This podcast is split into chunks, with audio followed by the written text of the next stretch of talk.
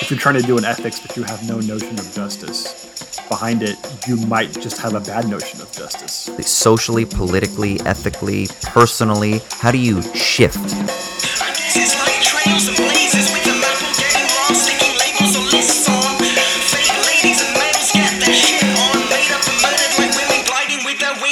Yo!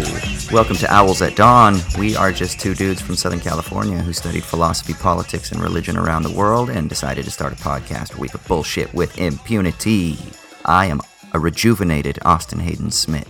And I'm Troy Polidori. And I want to say we should change it so we are still two dudes. yeah. Quantification. We are still. We were almost one dude from Southern California for a little bit there. Oh gosh. Yes, it's good to be back. It's good to be back. Sorry to people who out there are used to a weekly episode, but uh, I had a little medical emergency that struck me randomly on a Friday morning about a, almost a month ago now. So had to go to the hospital and take care of a collapsed lung, and then it wasn't repairing itself, and it's called a tension pneumothorax, so it's putting pressure on my heart. So they rush you in immediately and do all this shit. And we'll talk about this more in a bonus episode uh, that we're actually going to release in conjunction with this episode. But then I ended up having to have lung surgery where they cut out a couple pieces of my lung, stapled me back up, and do something called a pleurodesis, where they basically scuff up your lung, slap some talc on there, creates a chemical reaction with this viscous liquid in your pleural space, and it kind of creates like a cement bond and attaches your lung back to your chest lining, so it can't happen again. And then, like I said, they had to cut out two problem areas uh, on my lung um, they have these things called blebs on your lungs that can form that when they burst, they create a leak in that pleural space region that disrupts the pressure and basically makes your lung collapse. And so uh, they cut out a couple of bad areas um, and then staple them back up. It's called a wedge resection. And then they send you out the door a week after they perform the surgery and then you recover. So I'm back though. But that's I'm just good. a tease. We're going to save the rest for a bonus ep. That's right. A really sexy and, description, after dark, sexy description of surgery and recovery. And the uh, hallucinogenic spiritual journey that I went on when they gave me ketamine when I first went into the emergency room and they performed the initial procedure, which is called a chest drain. And they gave me ketamine. And just for people listening, I have seen God and she's beautiful. I've been waiting with bated breath to hear about your K hole story. so we'll get into this. that. I know. You're gonna I hear know. me eating popcorn during the bonus ep. If you listen, it's gonna be like that Michael Jackson, the Michael Jackson gif where he's sitting there eating popcorn in the movie theater. that meme, like, ah, I'm ready. Um, okay, cool, man. Well, what do we have to do first? I guess we'll give a shout out to our sponsors over at Mubi. Yeah, yeah, we yeah. haven't uh, done an episode for a while, so we want to make sure that we give credit to where credit is due because they really help it help us be able to make this podcast possible and I've said this before, and, I, and I'm not bullshitting. Like I reached out to Mubi because I use Mubi. I love Mubi. It is an online streaming streaming service. It's M U B I, by the way. It's an online streaming service that is very unique. They specialize in indie darlings, art house favorites, regional specialties, classics of cinema from all around the world, and they have a 30 day rotation that uh, a film will come in and lives for 30 days and then it falls off at the end, which means that 30 films for 30 days, a new film every day, and then that means a film drops off after a 30 day rotation. So there's a fresh rotation, then it also creates a nice little sense of urgency and um, and it's not too many films that you can't manage either. It's not like a thousand films and you're like, oh no, a film's going to drop off and I don't have time to see the 10 that I want to see this month. You generally will be able to see either ones that you've wanted to see or new films that kind of just come out of nowhere that take your interest within the allotted framework and the the kind of situations of exigency that they create for you. So it's absolutely fantastic. And they're offering a 30 day free extended trial or extended free trial for Owls at Dawn listeners. So if you go to mubi.com slash owls at dawn, you can take advantage of that. That's M-U-B-I.com slash owls at dawn, and you can get your free trial. And Troy's going to talk to you about a film that is in his library because they do have different regional libraries um, depending on where you are in the world, but one that has caught his attention that he wants to tell you about. Yeah, so the one in my library that I was uh, immediately struck by is a movie called Starred Up um, mm. by uh, David Mackenzie. I believe he's a British director, right? Mm-hmm. And uh, it's a kind of classic prison drama um, starring uh, Jack O'Connell, who I know you're a fan of from uh, what's the show? Skins. Yeah, I never watched that. What was his deal in Skins? Well, so because you know how they have a they have a revolving rotation of their casts uh, in Skins, and I believe it was season three, four, five that he was in, and it's also Effie. If um, oh, what is the actor's name? I can see her face. Um, she was in like Maze Runner, and she was in I, I think it was the remake of was it Pride and Prejudice? Oh gosh, I can't remember. Um, but uh, uh, uh I can see her face. I think she might have like an interesting Englishy name, like with like a Celtic background or some shit. Anyway, but she was in um, Skins with Jack O'Connell. She's in Skins. Yeah, and so it was Jack O'Connell. It was this the character Effie, and then uh, Freddie. And there's it's this trio. They were like the main three, and and I don't want to say too much without ruining what happens. But the way that the season or the, the way that their stint culminates is just so fantastic, and that's when I kind of got my man crush on Jack O'Connell. So when I found out that Starred Up that he was going to be in Starred Up, I was like, yes, I love this guy, and so I was impressed. Yeah, it's a commanding performance too. Um, he plays like a like a teenage kind of thug who is put in prison and tries to kind of uh, dominate and become, um, you know, sort of a, a, leader in prison, someone who can't be taken advantage of. And he ends up finding out that his his father, his long lost father, played by uh, Ben Mendelsohn, who's fantastic, or was fantastic, Whom I also fantastic love. before He's, he started being in like superhero movies, at least. Yes, yes. Um, He's amazing in everything he does, except for the superhero movies. I mean, I, I give him a pass. Yeah, that, that's kind of like uh, going to the park and shooting hoops. Like you don't have to play fundamental basketball when you're at the park, right? he's he's playing a horse. He's just doing trick shots. yeah, he's doing trick shots exactly. So it's cool if you like you know shoot threes from behind the hoop and and stuff like That's that. Right. It's like yeah, what the fuck? Who cares? yeah, you can be high when definitely not park. You don't take it seriously. That's right. This is not that kind of performance by Ben. no, not at all. This is yeah. It's, I don't want to say too much about it because uh, um, it's it's better just to watch. But it's a it's a quite the commanding emotional uh, performances by the two of them, um, and uh, definitely a movie worth watching. It's not one of those three hour long prison dramas that just beats you into a pulp and, and, tells you that everything is wrong with the world and everything sucks and you should die. Um, mm. Although it is it is definitely dark. So um, absolutely recommend David Mackenzie's Starred Up.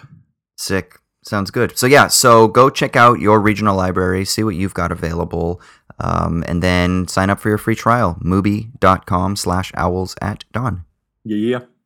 We also want to say, if you want to support us in more tangible ways, you can join our Patreon at patreon.com slash owls at dawn. We have several tiers of support from uh, which you can contribute towards and get extra goodies like the bonus ep where Austin's going to describe his incredible, uh, you know, transcendental K-hole experience, which by itself is probably worth the price of admission. But then you also get access to stuff like the monthly newsletter, which we release every month with extra sticky leaves, extra shitty minutes, extra bullshit that you definitely want more of. Uh, as well as the ability to contribute towards choosing our next patron sponsored episode. That is right. And I know I said this last month, but I hope you guys will give me a little bit of a pass just because I was laid up a little bit and I am so behind on so many things. But the newsletter for September is just a little bit behind, as was the newsletter for August, which came out, I think, like the first week of September. Um, so the September newsletter will be coming out uh, in the next couple of days. So it might be released by the time this episode is out, but it will definitely be within a couple of days after the release of this episode. So check your inboxes for that. And then, of course, if you want access to that, go to patreon.com slash owls at dawn. Yeah, yeah, yeah. Sweet. Well, let's get into the shitty minute. This is the segment of the episode where one of us gets to rant and rave about whatever it is that is chapping our hide. So, Troy, it's been a while. You're in a new city. Things are different. Is there anything that you want to complain about? Well, there's definitely something I want to complain about, but it's not about where I live or anything like that, man. Okay. I always go more abstract, man. Nothing concrete in this shitty minute. Uh, um, so I know you've been laid up, but did you have a chance to watch the kind of now infamous Chappelle stand-up special on Netflix? I watched the first ten minutes. Why? Explain. I after I mean, it was no principled reason. I uh, I mean, maybe, maybe I'm just tired of the culture war, and I feel like Bill Burr just released a comedy special where he's complaining about the culture war. Chappelle did, Aziz Ansari did his one. Everybody on Twitter is constantly doing it on either side of the aisle, and I'm kind of just exhausted by it. And and the, and I I swear, guys, I'm not just going to talk about my surgery as though it's like the only thing that matters, and it has somehow like removed the scales from my eyes, and like I'm going to change my name and become a fucking Sherpa. But, but I have has, been, and you will. But it has, yeah. and I have been just kind of I have had no patience for that kind of thing, and so I watched the first ten minutes, and I chuckled a couple of times. I I did the hmm a couple of times and then I also did a couple of like mental eye rolls a few times but that wasn't really it. It was more just that I didn't didn't have the mental space for anything intellectual or provocative or uh, stimulating beyond just simple pleasures uh, while I was recovering if that makes sense. Yeah yeah I totally get that. And you know I think that my shitty minutes kind of almost like a, a transcendental argument in virtue of that phenomenon um, mm. in the sense that you know, I watched the Chappelle uh, stand up, and he's one of the greatest comedians of our generation, if not probably the greatest comedian of our generation. So, anytime he's got a new special up, you definitely want to like, you know, um, get onto it right away. And it's for sure yeah. going to be into the social media sphere. Not that I give two shits about that, but it's a reason mm. to sort of watch it before you hear everything about it. Right. Um, and it just, I think there's a lot of uproar about it from the left. That there's some points that I think are accurate, and some that are totally inaccurate and basically just looking for you know the outrage machine.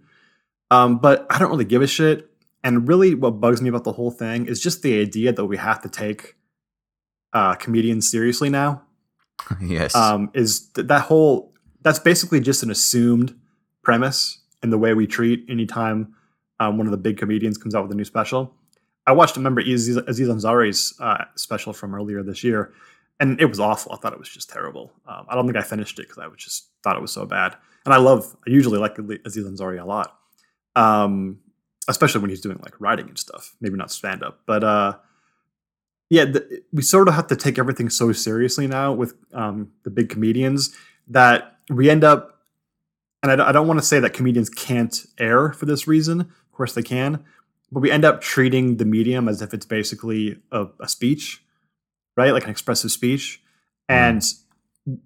In one case, that does treat the comedian unfairly because that's not what they're actually trying to do. Um, but it's also just sucks. Like, who would want to listen to like some rando who's probably not all that educated usually just speak for an hour and a half and just opine on random subjects without any real through line? Oftentimes, that's yeah. just not interesting. Why would you do that? Hmm. um, and, and so there's something about comedians that they, they seem to have gained a new sort of um, social position in the last, I don't know, 10 or 20 years, where they're almost like the go to public intellectuals.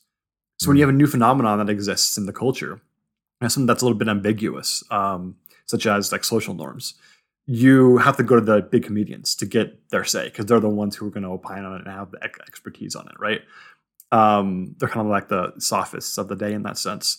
And that's just like if your society exists in that way and not necessarily by choice but just sort of that's how it ended up being the case something is like desperately wrong with the like intellectual sphere of that society if the comedians are the go-to public intellectuals.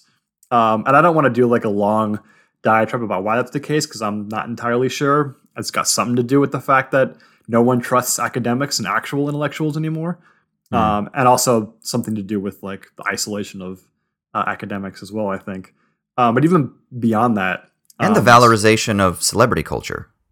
Yeah, yeah, definitely that's part of it. Um, although I, I don't think that people take what Kanye says as seriously as they take what a comedian says, uh, or at least mm. in the hmm. same way. Like, but that, that's that's neither here nor there. There's something special about comedians where they kind of occupy both the celebrity aspect and the you know quote unquote intellectual aspect and that's just like sad and wrong and terrible and nothing good will come of that and it will ruin comedy also make comedy no longer funny no longer challenging um, or interesting in any important way so i just want to say like we gotta stop valorizing comedians in the first place whether or not what they sometimes do is wrong or right or what the norms are regarding um, sort of uh, you know making people angry and using terminology that goes against social norms or whatever um, we got to stop treating it so seriously. It's not that serious. You know, it's so funny. You, well, you just said something that triggered a thought there's a great irony in all of this. The comedians are being thrust uh, into the limelight and placed on a pedestal, and almost like there's a demand imposed upon them that we hear them speak. But simultaneously, when they speak, they're speaking about the pressures that are imposed upon them by being thrust into the limelight based on what they perceive as being like PC culture or how like they're not allowed to attack on free speech or something like that. So the great irony here is right in that tension, right? That tension point where they're getting the thing that maybe allows them to have the platform so that they can continue to speak, but then they're complaining that they can't say what they want to say. And so there is this weird tension going on there. But there's no sense in which they're really uh, grasping or diagnosing the underlying problem, which is that they shouldn't have this platform in the first place, right? Exactly. Um, something is desperately sick and wrong with society such that they're given this platform or this level of importance. And maybe that's just a blind spot because they wouldn't be making as much money if that were the case. Right. I don't know. Uh, but I feel like, you know, there was some sense in which Chris Rock and George Carlin and, and others um, had an important role to play, but it wasn't quite as, as central um, as comedians play now. And, and, maybe Chris Rock and George Carlin are partly responsible um, for everyone needing to be just like them now. You know, so um, I, I have a theory, and I don't know how far I want to take this, but I've been thinking about this a lot lately. You know, there are a lot of people that bemoan the sort of like fall of the public intellectual or uh, the the kind of public display of respect towards intellectual elites or something like that, and that it, you know, that we're like amusing ourselves to death in Postman's term, and that we've turned towards like a sort of vulgarized celebrity, superficial consumerist culture, whatever, blah blah blah.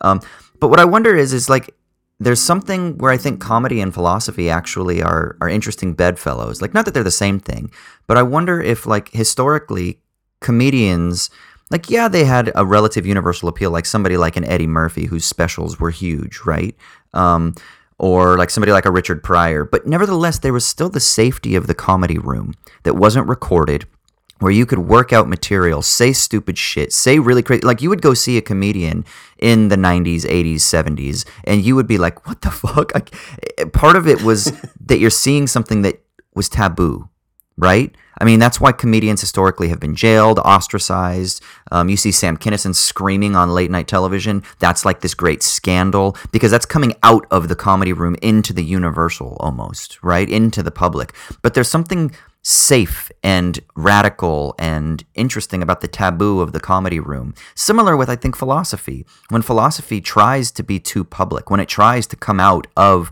not the classroom or the ivory tower, I don't mean that but out of the space where it's allowed to just completely confront and experiment uh, and and be taboo and exist on the margins and as a fringe discourse or as a fringe place in the world.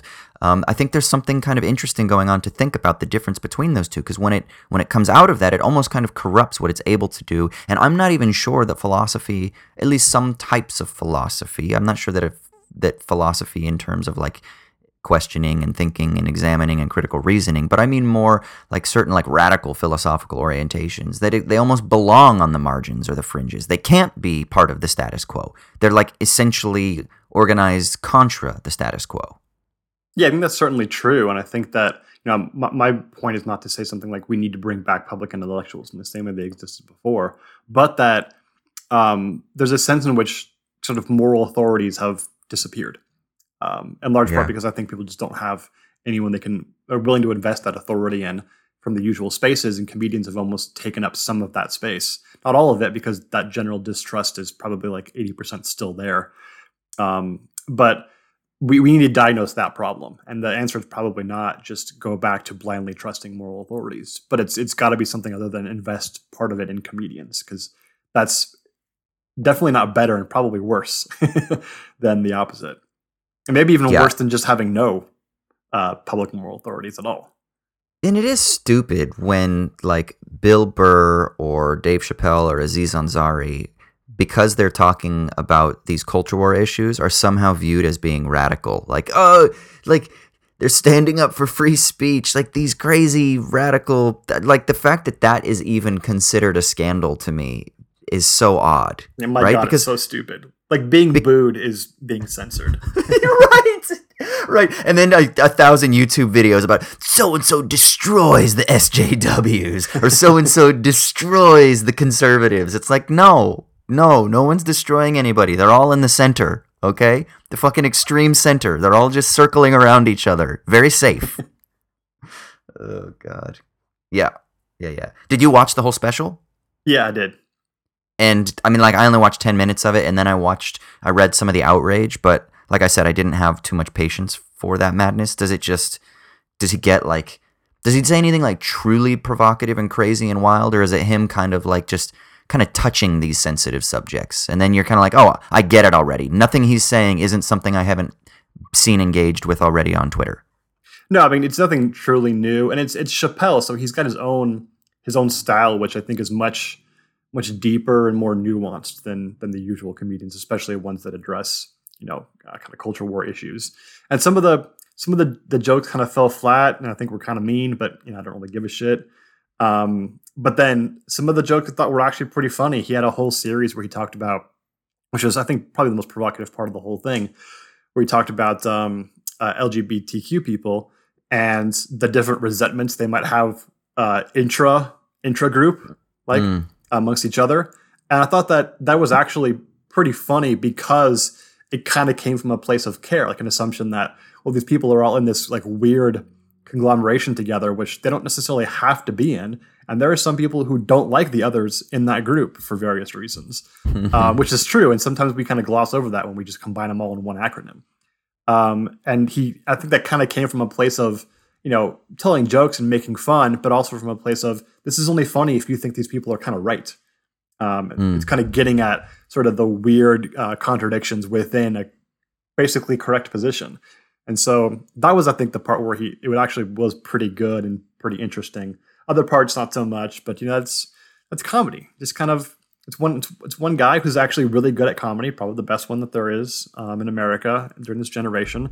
Just have a listen to what he has to say, and some of it's not going to be good because he's not a genius, and other parts of it might be kind of interesting. And then you know, let it go. That's kind of how I think we treated like Chris Rock and George Carlin, Richard Pryor. So treat the new the new guys the same too.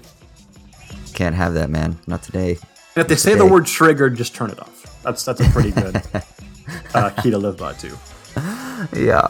Yeah, yeah. Well, you kind of foreshadowed just a minute ago because you said his uh, his position kind of came from a place of care.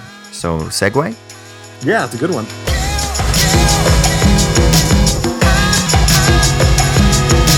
So, on the main segment today, we're going to be talking about um, a pretty infamous essay in uh, moral development and moral psychology and ethics um, called Moral Orientation and Moral Development by Carol Gilligan from 1987.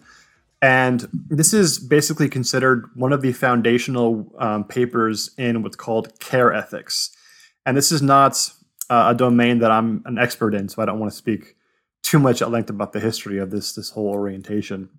But basically, from what I gather, um, care ethics is a um, sort of orthogonal to feminist theory and ethics, um, kind of detailing out how uh, moral philosophy in America during the mid 20th century was very focused on issues of justice, um, not just politically, but also just in terms of ethics uh, proper. And that there's a sort of a huge branch of moral psychology and moral development that that whole orientation leaves out. Um, and that is the issues of care and dependence and attachment and relationship. And so Carol Gilligan wrote this paper I think she trained under um, maybe it was uh, Kohlberg, one of the famous yeah, it was. Moral, moral, moral development theorists.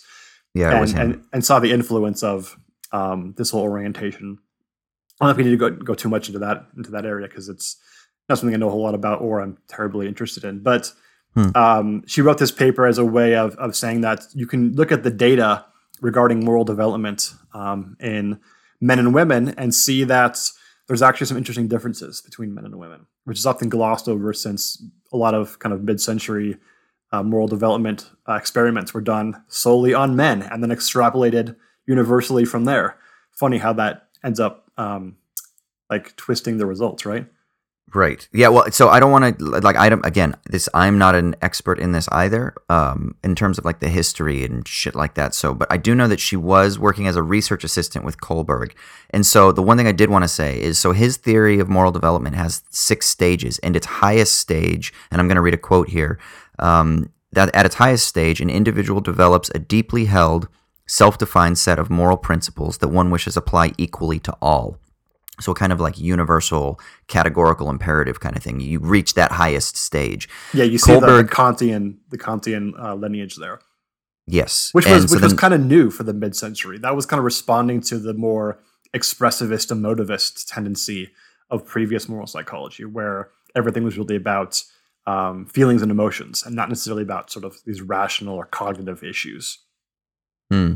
and what kohlberg does is he ties that to a type of stage of almost biological and lived development, and that you can reach this sixth stage.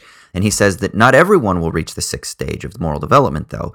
And then what he tended to find out in his empirical evidence is that women happened to tend uh, tended to score at lower stages of moral development that they didn't reach that sixth stage so the implication was is that women under this rubric of reaching that sixth stage were somehow inherently deficient so gilligan says okay there's something wrong about this based on one, his samples, um, two, the orientation, the approach. Maybe you're front loading everything by saying you have to fit yourselves within this sixfold path. And so that was kind of one of the things that I think she used as a catalyst for her um, early research in like the seven, late 70s into the 80s and stuff like that. So I just wanted to say that really quickly as well.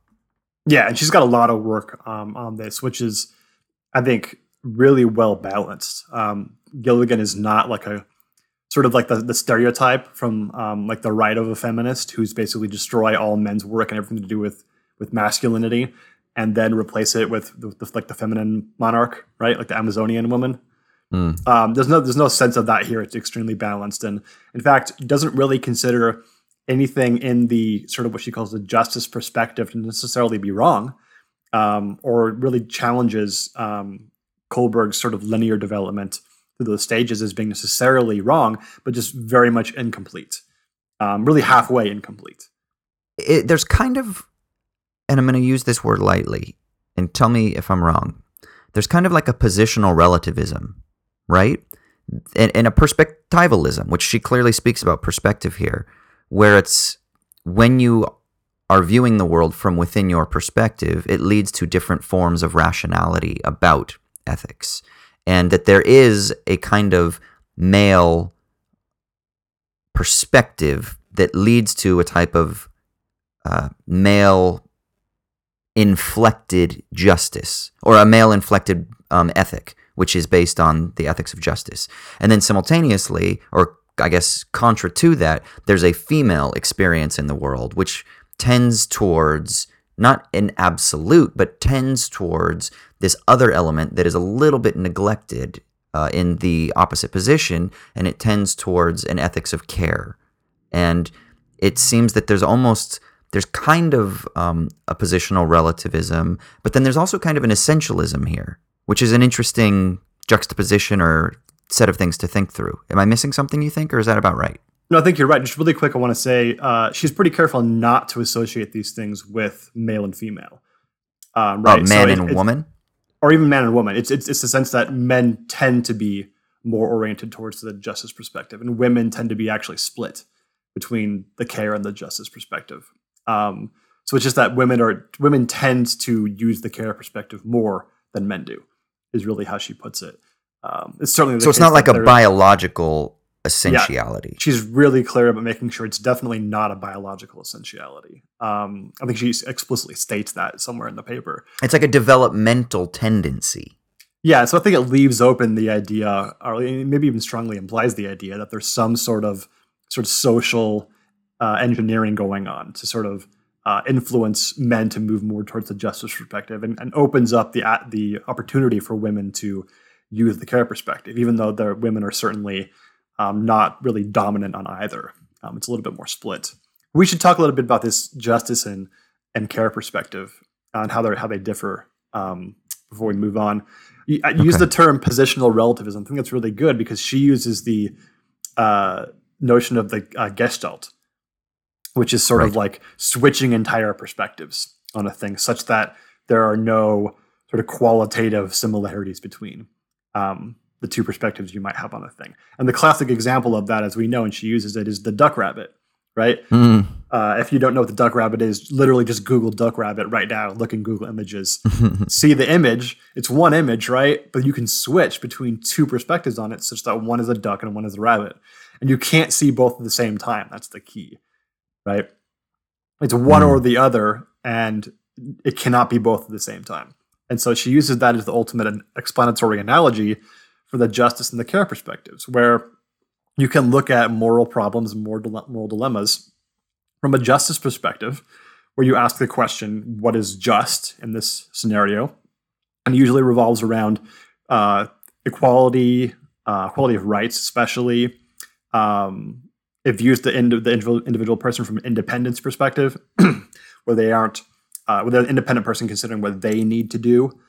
Um, or what there are due by others usually concerns the negative duties, like what one what you shouldn't do to other people, more so than the positive duties of what you should and shouldn't do, what you actually mm-hmm. should do. And that is contrasted with the care perspective, which focuses more on the question, she says, how I should respond in a scenario. It assumes that your dependence, uh, interdependence with other people, first and foremost, not just an independent person. Uh, it's really concerned with not abandoning people um, abandonment or detachment is kind of considered like the worst possible thing that can happen. And it's mm. much more feeling centered, emotion centered, consider those things to be you know, reasons for action. And it's more concerned with the positive duties about um, what you should do for someone and what people should do for you. Can I ask you a question? Because I found this to be the most intriguing, quick little pithy bit of this, and it's earlier on. It's um, for people curious too. Hold on, let me make sure I don't lose my spot here. Okay, uh, for people curious, the title of the article that we read is called "Moral Orientation and Moral Development." Did we already say that? Just yeah. So that yeah, okay, sorry. Yeah. Um. So you can find it online, open access too. So I would recommend that you can check it out. But on page five, at the top, um, it's really this quick thing. She says. The shift in moral perspective is manifest by a change in the moral question from what is just to how to respond. And I found that to be really interesting. Can you can you expand on like how to really flesh out that difference? Like what does it really mean when one perspective is concerned with what is just? Is that more abstract? Is it more kind of attached to a platonic legacy? Um, I know you just said that one is more about like feelings and emotions, but I was wondering if we could unpack this a little bit more uh, metaphysically, even. Like, is there like a collapse of metaphysics and how to respond, and then it becomes a more like flattened, immanent ontology because it's more relational rather than vertical? Like, what what's going on here? Yeah, I think that's a great question. I think the the issue of what's the ultimate question in ethics is really fun because it's not just about sort of how do you start doing ethics, although it is about that, and that's certainly important. It's also about anytime you're asking different questions, you have to in ethics, you have to then ask, how does this connect to the fundamental question, right? And so, if the fundamental question is what is just, that's going to be a universalist answer, right? But by its very nature, it has universalist implications. What is just is going to be just always and for everyone, mm. right? Yeah. Whereas how to respond, one mm. assumes interdependence, which is super important, right? Which the first question does not assume at all, um, but does not assume universality. It doesn't assume that uh, how you respond is going to be the same every time, even in the same scenario and doesn't mean it's going to be the same for one person and another, even if they're in the same scenario or in very similar scenarios. So you have a lot of those implications already in the question. So I think it's it's a really interesting way of couching the idea, which is important because especially in ethics, this is how these dilemmas and questions come up, right? When we have to ask ourselves the question because we don't know the answer. So so I, I think that yes, and, and I, it's interesting. I think the phrasing of these two little clauses is so interesting to me, and I don't want to put like too much stock in maybe these these kind of um, juxtaposed three word phrases, but what is just is counterpoised with how to respond. It isn't what should I do or what should we do, which again appeals, I think, to a, a pre established sense of justice, right? But when you simply say how to respond, it seems very processual to me, right? Um, whereas Yeah, how, some people how how is very different than what? exactly, yeah, yeah, It's not a thing or a state of affairs or a description necessarily, right? It, it kind of opens up the idea of the actions embedded in the answer, where it's not in what is just. Mm. Do you think that when you say, when you ask how to respond, that there isn't already a pre existent or like nascent, undeveloped germinal sense of justice? Like, like you never, you, you never are completely blank slated when you think even how to respond. You kind of have maybe uninformed or underdeveloped or maybe even misinformed conceptions of justice that will inform how to respond. But then the idea of how to respond from within the ethics of care opens you up to being aware of how those nascent forms of justice are just that. That they are nascent, they are underdeveloped or undeveloped, or they are conditioned under different logics or something like that. And so the important thing is to attune yourself to this interdependencies so that you can redefine and restructure those pre-existent conceptions of justice that you might have.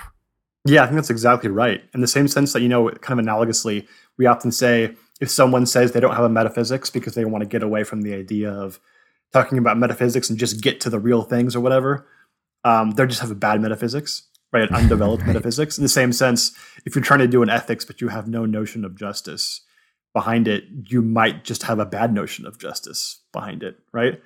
Um, and Or like a undeveloped one. dogmatic notion of justice, even. an, an unreflective dogmatic one, yeah. yeah. Um, and, and I think Gilligan's actually at least somewhat aware of this idea, right? She says at some point that um, both these these uh, perspectives have um, you know good foci that are helpful, and they also have points of you know where they can err pretty easily. So Mm. justice, she says, errs uh, when it's when it's by itself, when it sort of considers its own perspective to be objective truth and assumes everyone else is just like that right? Mm. It gets a little too arrogant in its sort of universality um, and ignores uh, things like exceptions and stuff like that um, in perspectives. But then also care can err as well. When the, she says something, something like the the subject can become selfless and lose their own agency in the care Ooh. Which I think is kind of an interesting thing to think about. But then also, I think she mentions this once, but I think it's really important to point out, and it's ultimately where I think the care ethics idea, as great as it is and as necessary as it is, can ultimately fall short a bit, is that you can care for the wrong things. That's Mm. certainly a possibility. Um, and even care for things that end up being wrong to yourself as well. And um, care ethics, I think, doesn't necessarily give you all the uh, the means through which you can figure out um, when you care for the wrong things. Um, we've talked before about Paul Bloom's against empathy, right? Yeah. and we have some what I was qualms with that idea. I have some qualms with his argument, but I think the the basic idea that that empathy cannot be the sole ground um, of a moral philosophy is correct because we often empathize and care about the wrong things. We're biased towards people who are similar to us and against people who aren't. And so we need something like a universalized justice, something like that kind of perspective to help us figure out when we're being biased and how to correct that. Right. And I think Gilligan's great at saying we need both perspectives. And that's, I just think, one reason, one really important reason why.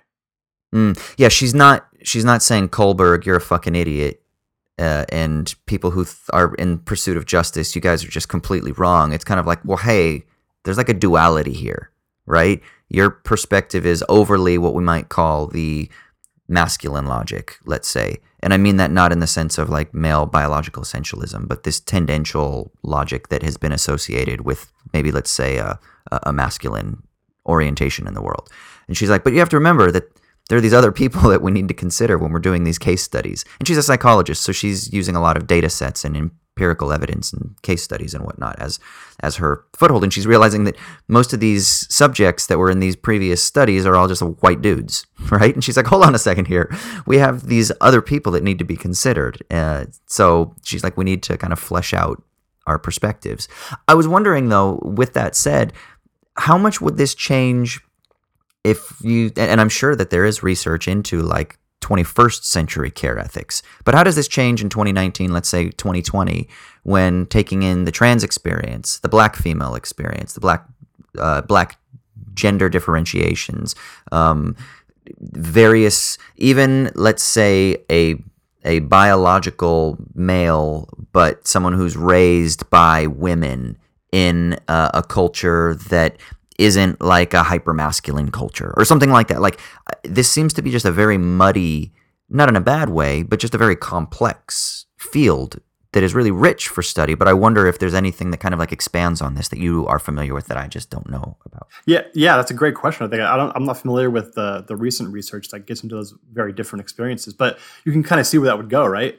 Um, at, at least as Gilligan has has sort of um, pronounced here, if we have that kind of social aspect of um, sort of inculcating and initiating boys largely into the justice perspective and and girls kind of in between the care and the justice perspective, but opening up more opportunities for the care perspective. That would mean um, the the more you know, quote unquote, intersectional that you get, the the more sort of varied uh, those things can be, right? Yeah. Um, and the overlap can be sort of interesting. Um, I do, and we're kind of moving back and forth between the descriptive and the normative here, which is I think important to point out. This article is largely descriptive, right? Talking about moral development and the orientations people have um, towards moral questions and concerns, and we're kind of moving back and forth between that and the normative. That's that's fine. I think that's that's appropriate given the circumstances. Well, she's a psychologist. We're philosophers, so yeah. So we're gonna do that. we do that naturally, as long as we point it out. It's totally fine, right? yeah, um, exactly. yeah, I think that uh, that's super interesting. And, you know, why don't we talk about some of the actual cases here because they're kind of fun to talk okay. about. And I think as as as as like quality radio, that's probably better than uh, cool too much of this philosophy stuff. Cool.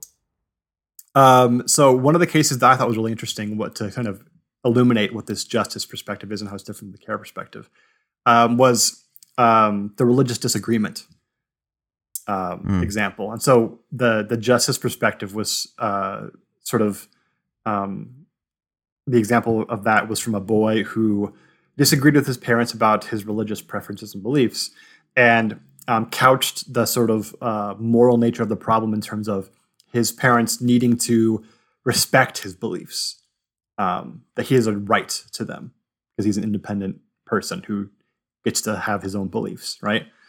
Mm. Whereas the girl in the study said that her parents ought to listen to her and tried to understand her perspective. And so you see there the difference between respecting a belief and how that comes from the more justice perspective, right? It's what you're due mm. somebody else. And um, that being the assumption of independence existing there, right? Like I have my own independent beliefs, and that's why they should be respected because they're my independent beliefs. Whereas the the care perspective comes from the girl saying something like, um, my parents have a duty, right? They ought to listen to me. They ought to do this relational um, action, right? And then understand my point of view, right? So it's not just that you should do this action, but you should like be in a state and of relation to me, of understanding my perspective. It's it's subtle, but it's it's clearly different, mm. right? Yeah.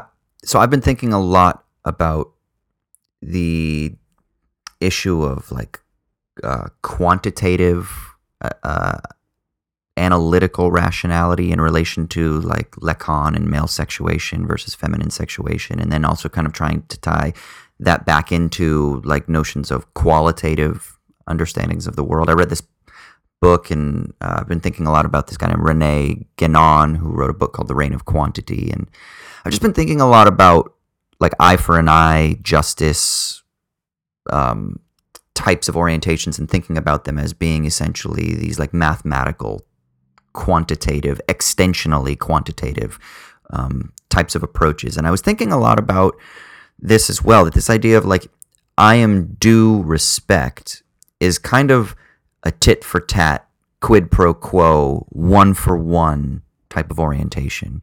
Whereas the other that I am, that you ought to listen to me isn't opposed to any sort of like quantitative, like that there is a quid pro quo or a relational thing, but it isn't pre established that there is a one for one easily analyzable quantitative logic there that you get more into a different type of quantita- quantitativity, which I would call intensional in Deleuzean terms. So if people understand that, then you can kind of look into that. Or maybe even veering into like a sort of qualitative relational um, ethic. And I think that there's something going on there in that division when you think about like, because I think about this a lot with like my dad. Like, what do I want with my dad? Like, one of the, my frustrations with my father, or in my relationship with my father, is that I feel like sometimes I don't tell him things that are going on in my life or I don't share certain bits of news because I just, whether rightly or wrongly, we can set that aside for a second, but I anticipate the criticism because it's not going to be good enough, because it's not me, you know, worshiping Jesus or spreading the gospel in the way that he understands it from his like reformed Calvinistic perspective, right? So it's like, yeah, I've got a movie that's potentially playing at one of the largest film festivals in the entire world next year. But that doesn't matter as much because it's not like where's the Bible in it, right? Or oh, you know, I've written a book. Well, where's the Bible in it? you know, and it's like it's so I know that it just doesn't fit. And so I'm trying to think like what do I want from my dad? Do I want respect or do I is there some sort of relational thing that I just want him to fucking listen? And it was so interesting because when I was going through my surgery, my mom was here. She flew out for my surgery and then she helped me with the immediate post op recovery, right? And like sometimes I don't even care what comes out of my mom's mouth when I tell her something. It's just that she responds with support and care. And then I cry because I'm like, I love you so much because you care. Does that make sense? Like, it's just the fact that she's there and that she cares and that she's my social safety net that makes me cry. She could be saying, and then pat me on the head and I'm going to cry because I'm like, oh my God, you love me. So I almost feel like there's that that's different than saying like I want her to be like yes you are right or yes your position is good which I think would be more of like that one to one thing in this case study of like the the boy whereas I feel like I'm maybe I'm almost exhibiting more of that like the what, what the, the, the girl's perspective was and uh, but I don't know maybe that's not entirely true I'm kind of you know flapping no, about now but yeah no, I think I think that's right because the the wanting someone to listen and understand assumes you have a relationship with that person, right? That's already embedded in the idea. You, you don't want somebody who's a stranger on the street to listen and understand, right? Um, I mean, why would you if you don't know who they are? But you might mm. want them to respect you in the sense of they're not going to rob you because they respect your humanity or whatever, right? Mm. So, um, yeah, that, that, the obvious difference there is the care perspective assumes interdependence. Um, and so the relationship yeah. you have with someone kind of dictates and determines in a strong sense what the um, moral relations should be uh, between you. And so, yeah, I think that's exactly mm-hmm. right. And that's why, you know, I think it's very common for people to have a relationship with their, especially boys, to have a relationship with their father where um, respect is the dominant relationship uh, or relation. Um, and with the mother, it's this more, you know, care oriented relation. And sometimes that can be bad on both counts, mm. right?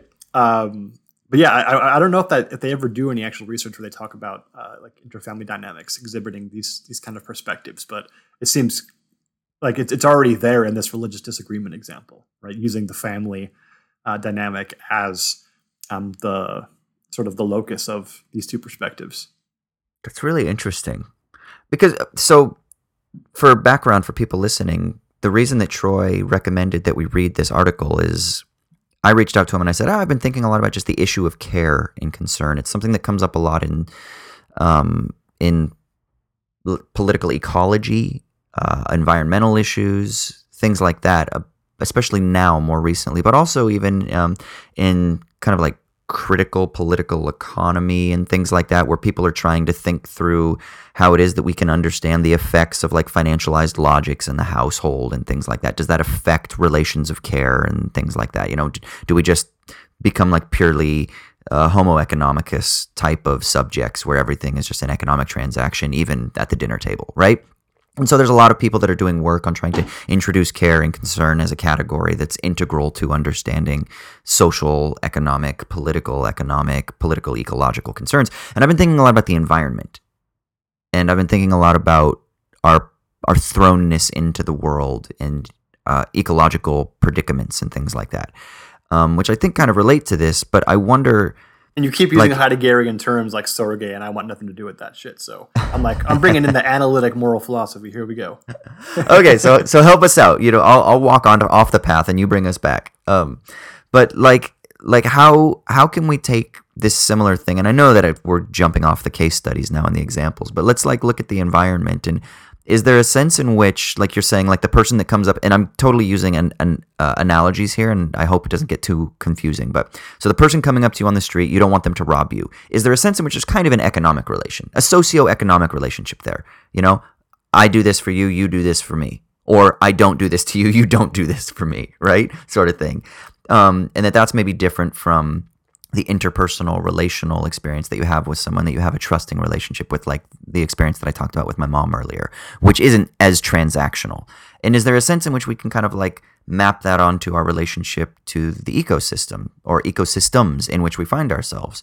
That there is a sense in which there's a transactional you know like I'm going to take from the earth a particular thing so that I can make a certain thing. And then of course we obviously give back in terms of like we expel oxygen and um, you know we our skin cells are falling off. So there's always a sense in which there's a reciprocity, but there's a sense in which we can kind of like more consciously attune ourselves not to this type of transactional relationship where we're extracting for economic purposes, um, but that rather we can kind of like attune ourselves to a more care relationship where we find ourselves interrelated to um, ecosystems and elements within ecosystems.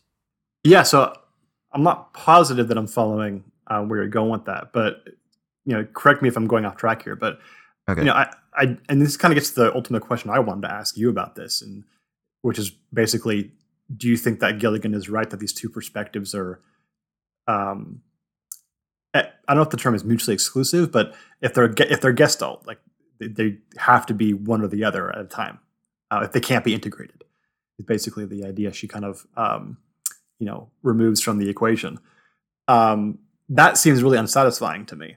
Uh, I read that and I'm like, no way, man. I'm gonna I'm gonna try to integrate them because yeah. the care perspective seems like an obvious remedy to the weaknesses of the justice perspective, but then vice versa also.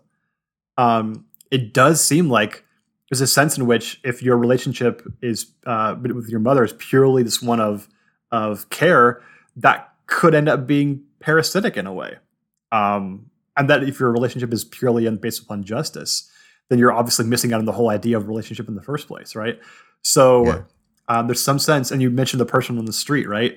Uh, yeah, so the justice perspective probably dominates the relationship with the person on the street more than someone you know because clearly you don't have much of a relationship with them, but you have some, right? Yeah. If they fell down as if struck by lightning, like having a heart attack or something, um, it wouldn't just be because you you know owe them something as a citizen of your country that you should help them. There should be some sense of like that you care about this person because they're suffering and people suffering is something you should care about, right? Not just because yeah. of some abstract philosophical sense in which uh, those who suffer are due moral consideration, but because you actually care in some sense, right? Or maybe the caring flows from some sense in which you think that they deserve moral consideration. I don't know how that works exactly, but there's going to be care there, uh, and there should be. Like this seems like normative in that sense. Um, and maybe that even extends beyond just humans, right? Maybe that extends to everything that we're interdependent with, um, which of course would be everything. So then it extends to the extension of that is you know all that exists. Um, and so I I just I think that there's some sense in which these two perspectives have to be inclusive, right, and have to be uh, married. Um, but I don't know exactly how that cashes out either in terms of orientation in the descriptive sense that you know a psychologist is going to talk about, or just in the purely you know you know moral philosophy sense, or theoretical sense, um, mm-hmm. how we can involve uh, care and justice together in ways where they actually help each other out. Yeah, I've actually had people like even in in the Christian world where like I went through a phase where I mean I guess I'm still kind of in that phase, but you know this kind of like universalist like like no we shouldn't just only love the local church or we shouldn't just only prioritize the nuclear family but the same amount of love that we have for the local church we should try to extend to our neighbor to the other and so it's almost like a universalization of the care disposition so that the stranger on the street becomes just as important as you know your elders or your children or something like that and i've had christian people tell me no That's not how it works. It can't work that way. And it shouldn't be that way. But that there is like a, a, a hierarchy of priority that matters. And I think that that there's something interesting about that tension there. And I wonder if one is almost a default setting, which what I which is what I think the position that that that respondent is um, is then legitimating and valorizing to the hilt, right? That they're saying like, no, I'm limited, therefore I'm going to legitimate this limitation with a religious doctrine. Whereas what I'm wondering is, is okay, is that not like kind of like a de facto because of whatever certain social, maybe even biological, um, existential limitations, but that rather we can kind of war with that towards this universalist care perspective. And that we can learn to care for the stranger on the street. And then we can try to do that as well with and I don't just mean trees like let's hug trees because they're humans too. Like you see those funny viral videos of people crying when, you know, trees are being deforested or something like that. I'm not talking about that. But there is something interesting in the cry of the environmentalists who are crying about the tree. The fact that they sincerely feel that pain is something that I kind of admire because I don't feel that. And I wonder what it's like to care so much about a non uh, human entity, right, in the world. Um, I, I, or just to care in general. Like, I think growing up in the suburbs taught me to be nonchalant about shit, like as being a white middle class yuppie, like because that's cool. Because everything's easy ironic, to, yeah. Yeah, everything's ironic. It's easy to tra- attract chicks when you're at a bar and you're not trying too hard. Like the motto that my friends and I always used was from the movie Swingers: "Act like you don't need the shit, you get the shit for free." you know, like like that kind of stuff. So so to actually care about things is something that really matters to me. And I thought about this a lot when I was in the hospital, like looking at people who fucking cared for each other. And it was amazing for me and it really was emotionally impactful and it made me start to critically engage myself and think about well how can i care more? Not just about humans but how can i care about the world the earth? And i think some people that know me would be like no dude you're not nonchalant. You do care. And yeah, yeah sometimes. But but sometimes I don't. And then a lot of times I am disattached. And and a lot of times I think when I get to that point when I care to the point where it makes me feel vulnerable because I'm exposed in my caring of the other, that's when I become nonchalant. And then I cut myself off and I take myself to that limit until I am exposed and then I say, "Nah, I don't really care." And then I kind of insulate myself into my own individuality. And I wonder if there isn't a sense in which we can that the care ethic perspective challenges that tendency to retreat back into my insularity and continues to just open myself and disrupt myself towards the otherness of the other, that other being not just a human, but everything. You know? Yeah, it seems like especially um, educated white males in you know 21st century America are so up their own ass six different ways that um, it's it's hard to even embrace the idea of care. Like, how do you care about a thing without having you know four different ironic dispositions uh, relative to each other um, mm-hmm. to like distancing you from the thing you care about, the object of care, right?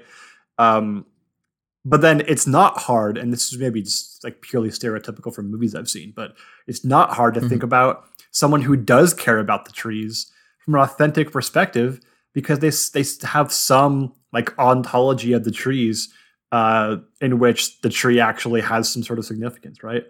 Mm. And so that is not hard to. Th- so even if you see like a the, you know the the educated white liberal who's crying because trees are being cut down, you look at that and you just kind of like like scoff or whatever. Maybe, maybe not. I don't know. Maybe that's too ironic. Maybe that's appropriate. Whatever. But it's certainly possible, and certainly you think some people have cared about, you know, um, animate but you know non-sentient beings, like trees or whatever and that can authentically be done. And so you have to ask the question: What do they have that I don't? And maybe they're right.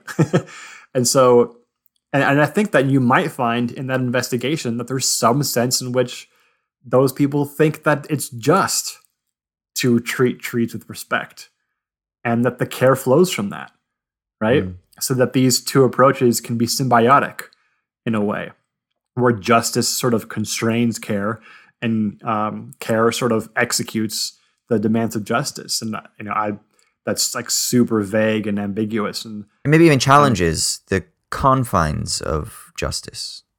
In, in what sense? It doesn't just execute justice, but it also challenges how the um, dictates or um, how the principles of justice themselves are formulated. Yeah, right? and, and how they're executed, because a big part of the and how they're executed exceptions. Yeah, yeah, yeah, yeah. Is big part of that's exceptions, understanding other people's perspectives, uh, which justice uh, really tries to erase. Right? You think of like right. the Rawlsian original position, right? It just gets rid of all perspectives um, mm. and all you know particularities and differences, uh, which is an important thing to do in some respects, right? Um, but then it, it, leaves a lot out that's super important, and so yeah, it, it's I, I want to believe these two things are more symbiotic than like Gestalt switches, but uh, so how do you how do you listen to the environment then without because so so here's one of the things I've been thinking about. I feel like a lot of you have like the pure economic perspective. Uh, let's say the the extractive capitalist perspective, right? Which is that you know the environment is just there to benefit our own selfish pursuits which i don't know how limited that is i don't know how unconscious and just purely structural that is but whatever let's say that then you have more of kind of like the liberal like no you have um, uh, environmental economics it's like no we need we need to to treat the environment justly and fairly. So we can extract certain things, but you know, within reason because we understand scientifically that we can't disrupt certain balances within certain ecosystems or whatever, right? Is but nevertheless, for the sake of, of human survival and flourishing? Yeah, yeah, for the most part, let's say, right? Yeah. Um, but but it still uses an economic logic, right? It still, you know, divides the, the the Earth up into like quantifiable bits and tries to put a price on to the environment. And then you have maybe a little bit more radical, which is like uh, political ecology or uh, like steady state stuff, which tries to be like, no, let's let's live like degrowth lives, sustainable lives. You know, Herman Daly is probably the big figure in steady state um, economics for that. And then you have like more radical, like, no, we need to decolonize, um, decarbonization, you know, anti capitalist perspectives. But I wonder, even within most of those kind of more progressive liberal ideas, as we're moving towards more of a perception of caring for the world, are they not still oftentimes tied to a logic of justice and that there wouldn't be a and this is kind of what I was getting at earlier, it wouldn't be a stronger position if we kind of put the idea of a care ethic at the forefront of even those radical orientations. Like, let's say, if we're moving down the spectrum uh, from the degrowth, steady state stuff over more towards the like the radical positions, and then we infuse care ethics towards the world, towards the earth, towards our placedness within the world, um, if we put that at the forefront of our socio-political or political ecological orientation. And this is where somebody like Donna Haraway comes in. And I think we talked about this a few episodes ago with this idea of sympoiesis is what she calls it, which I think fits really well into a type of care ethic the in a different way. idea, yeah. Yeah, yeah, yeah. What do you think? Yeah, I think that the issue would just be I don't think most people do think that they're interdependent with the environment in any important way it seems like the the idea of nature as a as a human tool, um, simply of use value, is just really embedded, especially in like you know Western capitalist uh, democracies and, and, in their culture. But even Marxists, it, it, isn't, it isn't necessary. but yeah, no, but even Marxists, they kind of stop at a limit where they want to eschew exchange value, but in to to replace it with use value. And I think even that still is limited right? Oh yeah, it's it's not just like you know capitalism that does this. Um, yeah. So yeah, it's, it's almost any anthropocentric approach. I mean, I think yeah, by mm. definition, anthropocentric approaches are going to be ones that don't foreground interdependence with the environment. Mm. Um, and it's it's it's really, especially from an ethical point of view, because ethics, by its very nature, assumes human superiority in some way. It seems like because it's asking what should like humans do right? Which means that we have some sort of agency, which nature doesn't have. Um, and so there's some like implicit, uh, subtle human superiority there. So it's like the question is really how do you not be anthropocentric? Um, that's like that's super tough, man. I have no idea how you'd even approach uh, changing the very investigative conditions um, of like an mm. environmental ethic. Does that make sense? What I'm getting at? Totally, totally. I mean, I think like especially socially, politically, ethically, personally, how do you shift that disposition? Is so hard. Like individually, it's hard, let alone within your family, within your city, within your economic system, within your political structures, and then talk about global, uh, like transnational communities. Like to change the tide of our like collective rational orientation in the world seems like it would require a god, literally, right? Like Here comes maybe the Heidegger back again. Only a god can save us. I know I was going to say that, but no, really, like it. It does seem like that. But you know what I'm thinking? I'm thinking of Sergei Prozorov. And do you remember at the end of uh, Void Universalism one when he starts talking about he says, I don't know how we could use this investigation towards that end, but by understanding this ontolog- ontology of the void, we have to realize that this is not an anthropocentric philosophical position, but rather the non human becomes integral to this because the void is a universal principle. So it's not just universal politics or global politics, but rather it has to be a sort of total universal ontology of everything right? And and Prozorov's program was a justice perspective, if there ever was one. Um, it's very much uh, you know descriptive and universalistic. So I think that the yeah, the fact that even uh, the three principles, right, um, equality, uh, freedom, and community, right. Mm. Notice two of those are the Rawlsian principles mm-hmm. of justice, right? Because uh, they come out of the French Revolution kind of yeah. idea, right? Fraternity, Equal- equality, yeah. yeah. Equality and liberty are the principles of of justice for, for the Rawlsian mm. position, right? Leaving out community, the very one which talks about interdependence. Um, and so I, that, that could just be bullshit, but I just thought that was like an, an obvious, uh, important addition to the Prozorov justice format, basically, uh, mm. including interdependence or community, um, which maybe says a little bit more about this idea that uh, interdependence, community, um, fraternity, um, care can all have a symbiotic relationship with with the justice perspective. Maybe that's maybe that's possible. It certainly isn't active uh, mm. right now um, in our sort of uh, social and political imagination, but it, it's gonna have to be. Otherwise, we're gonna fuck all this shit up.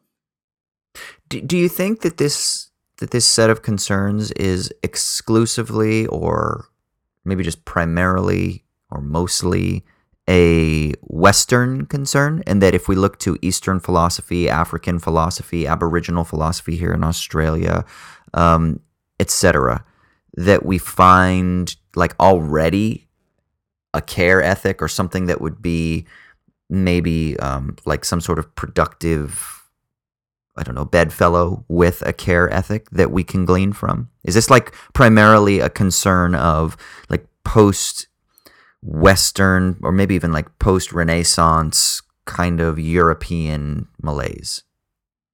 Yeah, I mean, I don't want to go so far as to say like, uh, you know, Enlightenment, uh, Western rationalism is like the cause of this whole problem. Uh, even if it, it, largely is, it's certainly not the only culture in history which has uh, used and abused the environment.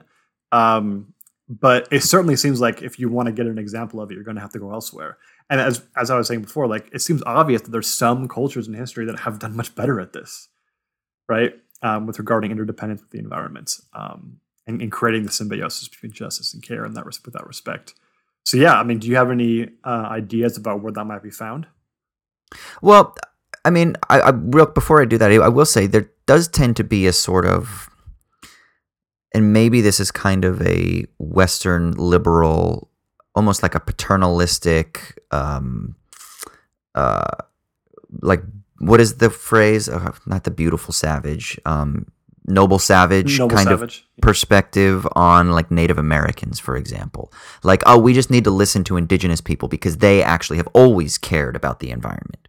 They've but always the, been sustainable. Like, that's somewhat true. and it is it is yeah. right. But but how do we how do we glean from like I've been reading a little bit of Russell Means, who's a, a Native American or American and uh, Indian writer. He actually likes the word Indian, um, but uh, American Indian writer, and he talks uh, a little bit about stuff like this. And yeah, like it is a little bit true, but how do we listen to Russell Means? How do we listen to um, you know the First Nations people here in Australia? How do we listen to uh, Hindu philosophy? How do we listen to African uh, the history of African philosophies um, that are not colonized. And I think that's why so I'm a part of a climate justice collective here. And one of the, the things that really concerns a lot of a lot of the activists within that group is um, decolonization, right? Because they recognize that there's a colonial logic that is kind of embedded within our orientation um,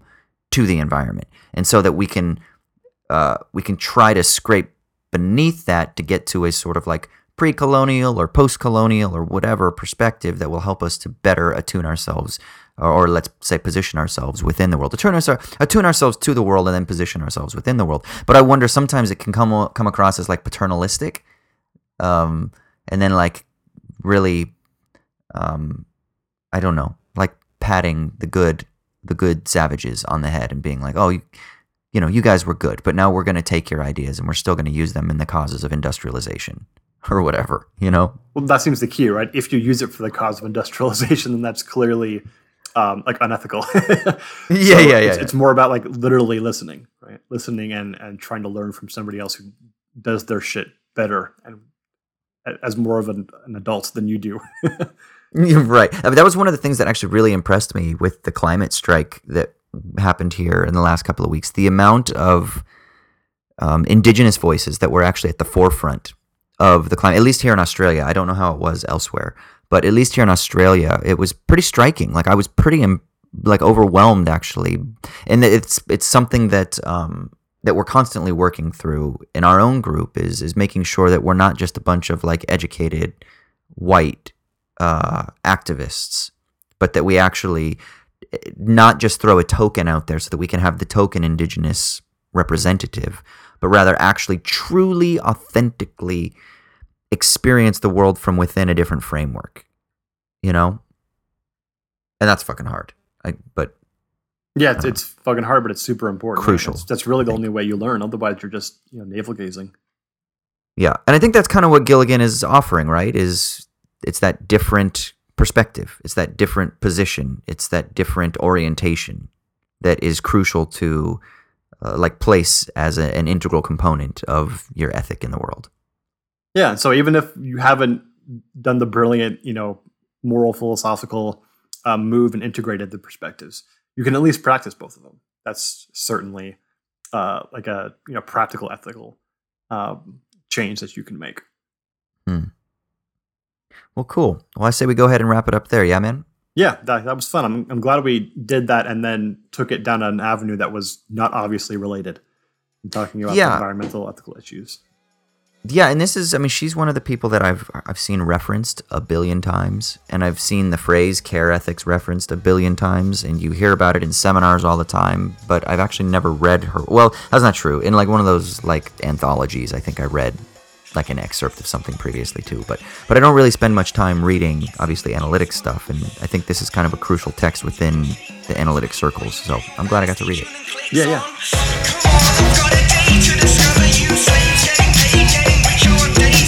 All right, so let's move on to the sticky leaves segment of the show.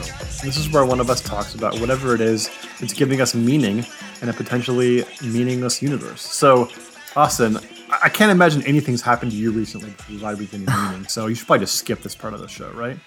Yeah, it's it's impossible for me to even try to narrow this down to uh, a single thing. I guess since we're going to do a bonus episode, I mean, we're going to talk about the K hole experience, and then we're going to kind of talk about uh, my time in the hospital a little bit. So I think I'll reserve the hospital stuff and post hospital thoughts and things like that for the bonus episode. I know that might be unfair um, for people who want to hear it, but um, we'll just dedicate an entire episode to that, and then maybe down the future, um, I can release that episode. There's that singular episode on the main thing, but it's just too much to talk about in like a 10 minute segment, right? So, what I am yeah, going to talk sure. about is something else that has given me meaning. Um, so, before I got sick, I actually had an appointment to get my tattoo finished up on my right arm. And I got sick on a Friday, and my appointment was for the following Thursday.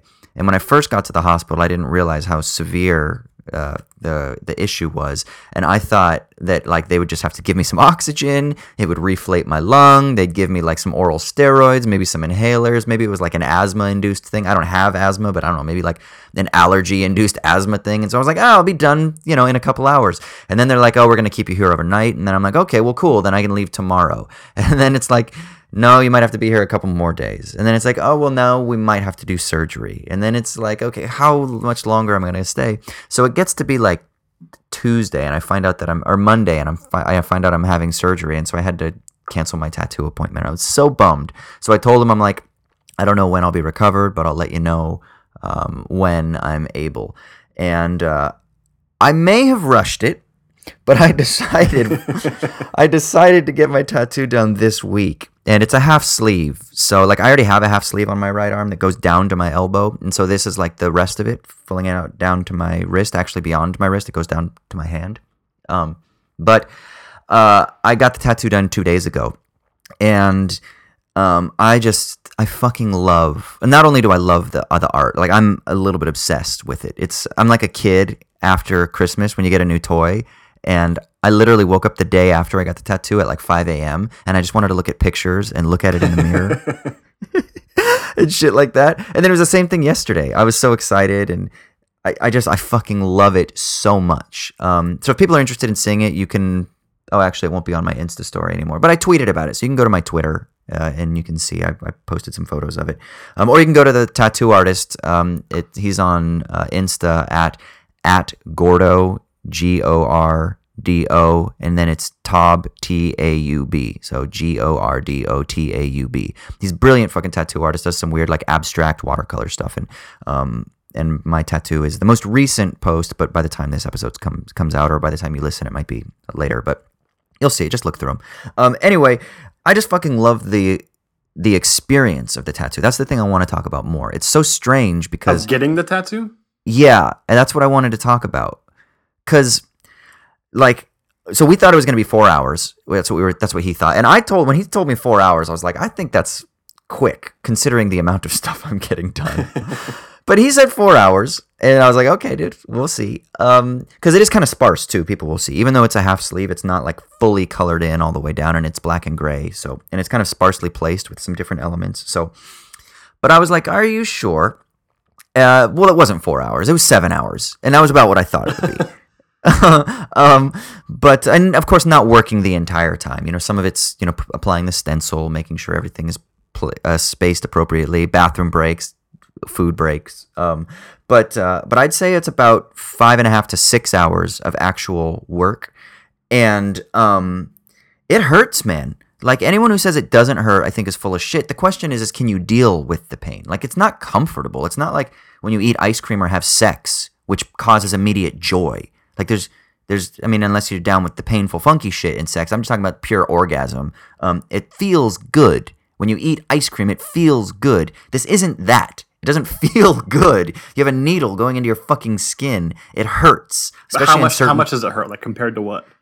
It depends on the part. Um, I heard somebody once describe it as it's like having a sunburn and then having a cat scratch it for hours and hours. For hours and hours. and and I think sometimes it does feel like that. So certain parts, like the inner arm, like the inner bicep, um, from my from my previous tattoo, there's a lot of shading in there on mine. That hurts. Down towards the elbow hurts because it's just bone. Um, the inner elbow, that that little ditch area there, that's really sensitive skin. That hurts. The wrist really hurts. For me, actually, the wrist, I've got some pretty heavy shading in the wrist area. That hurt a lot for me. And then I'm also, you know, I'm not like a huge dude, so I've also got like, there's not a lot of like um, skin or padding there. So it's like right on the bone. And you also feel the machine moving on your bone. So it's not just a skin thing. So that kind of hurts the inner arm was really weird like down down the wrist you know because you know people cut themselves or like people commit suicide there. So it almost felt unnatural when he was tattooing that part of my arm because i got kind of creeped out because i was thinking about that shit. Um so that hurts. But then the other parts they ju- it just sucks. Like you're just kind of like all right dude like i get it. I get it now. It's been it's been 4 hours. Cool. Um but then here's the weird thing. Like I got really we both actually did. I got really like bummed when he was almost done. Like when I knew that it was the final couple pe- cup, uh, couple of pieces that that he was or the elements that he was gonna gonna gonna work on, it was kind of like uh, I was like, I didn't want the experience to end. It's th- there's this strange enjoyment that comes even when my arm hurts after being at this tattoo shop for seven hours and or seven plus hours. I got there at eleven. I didn't leave until seven, um, and uh, but I just didn't want it to end. And I think him too because I gave him so much creative artistic license that he had such an amazing time. Like he was so jazzed to do this. And we actually come kind of have become friends through the process of like collaborating with ideas and coming up with sketches and stuff like that. Um, but we're both like, man, I kind of don't want it to end. You know, it's like, okay, well, what else can you tattoo on me, dude?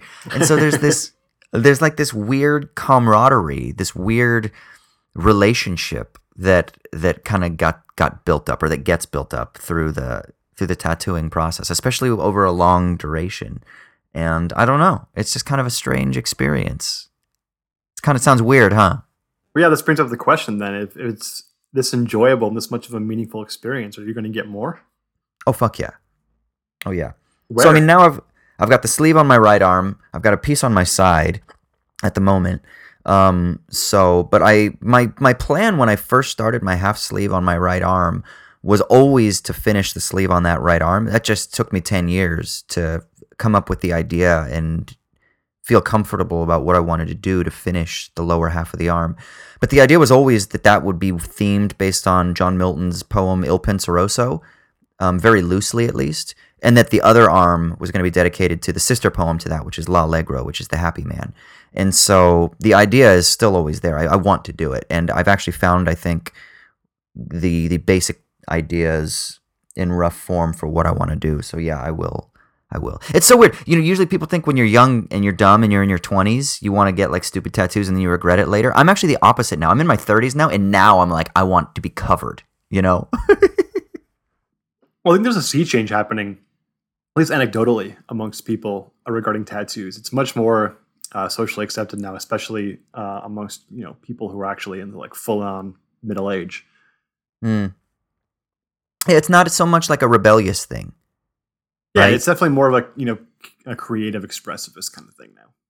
Yeah, but I will say that part of it is a little bit rebellious for me. I mean, obviously, for people who have seen the tattoo or for people who don't know, the themes are all quite revolutionary, political, a little bit rebellious, somewhat in your face. You know, I've got a song lyric from one of my favorite songs by Rise Against uh, that's with hope in our hearts and bricks in our hands. We sing for change. I also use that in the, the sort of preface of my book. And I talk about how this book is like my metaphorical brick. And so I've got some bricks on my arm that turn into a pen moving down my hand because the idea is that my pen is my metaphorical brick. So rather than having literal bricks in my hands singing for change, it's the pen or my artistic output is the idea, right? So you have stuff like that. I've got like um, these figures on there that are inspired from some pictures from the protests, uh, the student protests in Paris in May 68. There's like a Molotov cocktail with a flower growing out of it. So it's a little bit of like destruction, but also creation in life at the same time. You know, there's uh, L'imagination à pouvoir is written on my arm, which is again a, a great slogan from May 68 that was graffitied everywhere. So th- there's definitely like that rebellious element. But for me, it's definitely more of a creative, artistic thing. And the style is totally like street art right? So there's an aesthetic thing going on here, but it goes down to my hand, and and uh, that's generally referred to when you get it on your hand or on your neck. They call it the everlasting job stopper because you can't cover it up. Because it can't cover it up, and. I had a bunch of my friends were like, dude, do you want to go down to the hand? Are you sure? And I'm like, if I made this decision in my like early 20s, which most people do, they make they get the neck tattoo or the hand tattoo in their 20s and it's like, dude, are you sure? And they're like, yeah, man, it's cool, fucking don't care. But I'm in my mid 30s, you know? And I've been thinking about this shit for ages, right? So it's kind of like fuck it. You know? So there there is still a little bit of a rebelliousness and actually post hospital experience, I'm starting to become even more fuck it. Not fuck it like I'm just going to be this blatant asshole, but kind of like I'm kind of going to start to just not I'm going to try at least even more so to not be so concerned about what social restrictions say or what social expectations impose upon me. And I'm kind of going to do my thing. And if I love it, I'm going to do it. And if I want to do it, I'm going to do it. And that's that's hard for me because I tend to be very you know, try to please everybody sort of thing. And I'm trying always to manage that balance. And part of getting the tattoo down my hand is a sort of like performative act to remind myself, well, fuck them, you know? Well, you know, dude, um, getting a tattoo down your hand, and especially the ones that are very uh, explicitly leftist and political, like the ones you have, right? um, means that you may never get a like a real, real quote uh, job, but you'll always have the opportunity to sell your soul and become a right wing hack and troll. because having explicit leftist tattoos and then like making your hay as a person who converted from a leftist political orientation to the right wing makes you the most authentic right wing person that there is, right? Like they all want to have that, like, oh, I I left the left, mm. right? And so I'm proof that uh, it's intellectually disingenuous or whatever, or pure, you know, virtue signaling. And so you could actually advertise at the best. You have an opportunity there always before you in case you ever need to sell out. Are you saying I'm going to be like the next Gavin McInnes?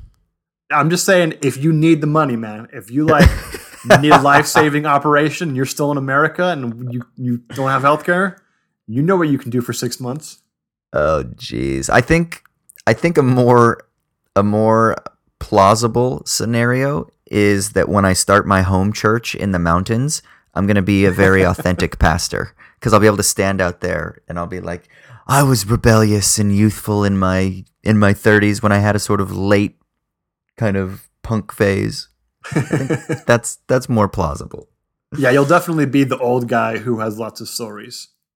Yes, exactly. Yeah, explaining your tattoos to your grandchildren, that's definitely something that I'll never experience.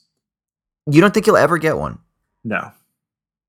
No. Is it like just because you aesthetically aren't into them? Is it because you don't think you could you could come up with the idea? Um, what is what is your resistance? I'm a, I'm aesthetically into them on other people. Yeah. Just don't have any desire to have one for myself, and also would regret instantly whatever I chose. And don't have so enough it, of an artistic impulse to really do it anyway. But you're such a music guy, and not only are you a music guy, you're into heavy music, yeah, which is you know the best part a, about about music. Yeah, you can turn it off. I know, but I just mean like the culture of music is so associated with tattoos, especially hard, heavy metal music, stuff that you're into, right? But the, the issue is, and especially heavy music, is extremely uh, bent on this like expressivist idea, yeah, where creation is about expression of one's inner self, and that I just think is one. I think either totally wrong or mostly wrong, and then also just not at all how I experience uh, music and art generally. I don't have mm. that expressivist orientation whatsoever. So yeah, that mm. whole part of it's gone. And then you can have tattoos and not do it in an expressivist manner, certainly. Um, but then I just don't have any, any other desire to have them anyway. I think it's mm. it's awesome that some people do, and I think it's a really cool um, artistic choice, especially if done well, like yours are. Uh, but yeah, not for me. I think you have a tattooed soul, Troy. Yeah, man. That's that's what ta- it is. A tattooed soul, which I change on a whim. That's right. That's why you tattoo your soul because it can constantly shift. Yeah. That sounds like the worst uh, Stone Temple Pilot song. Tattooed, tattooed soul. soul?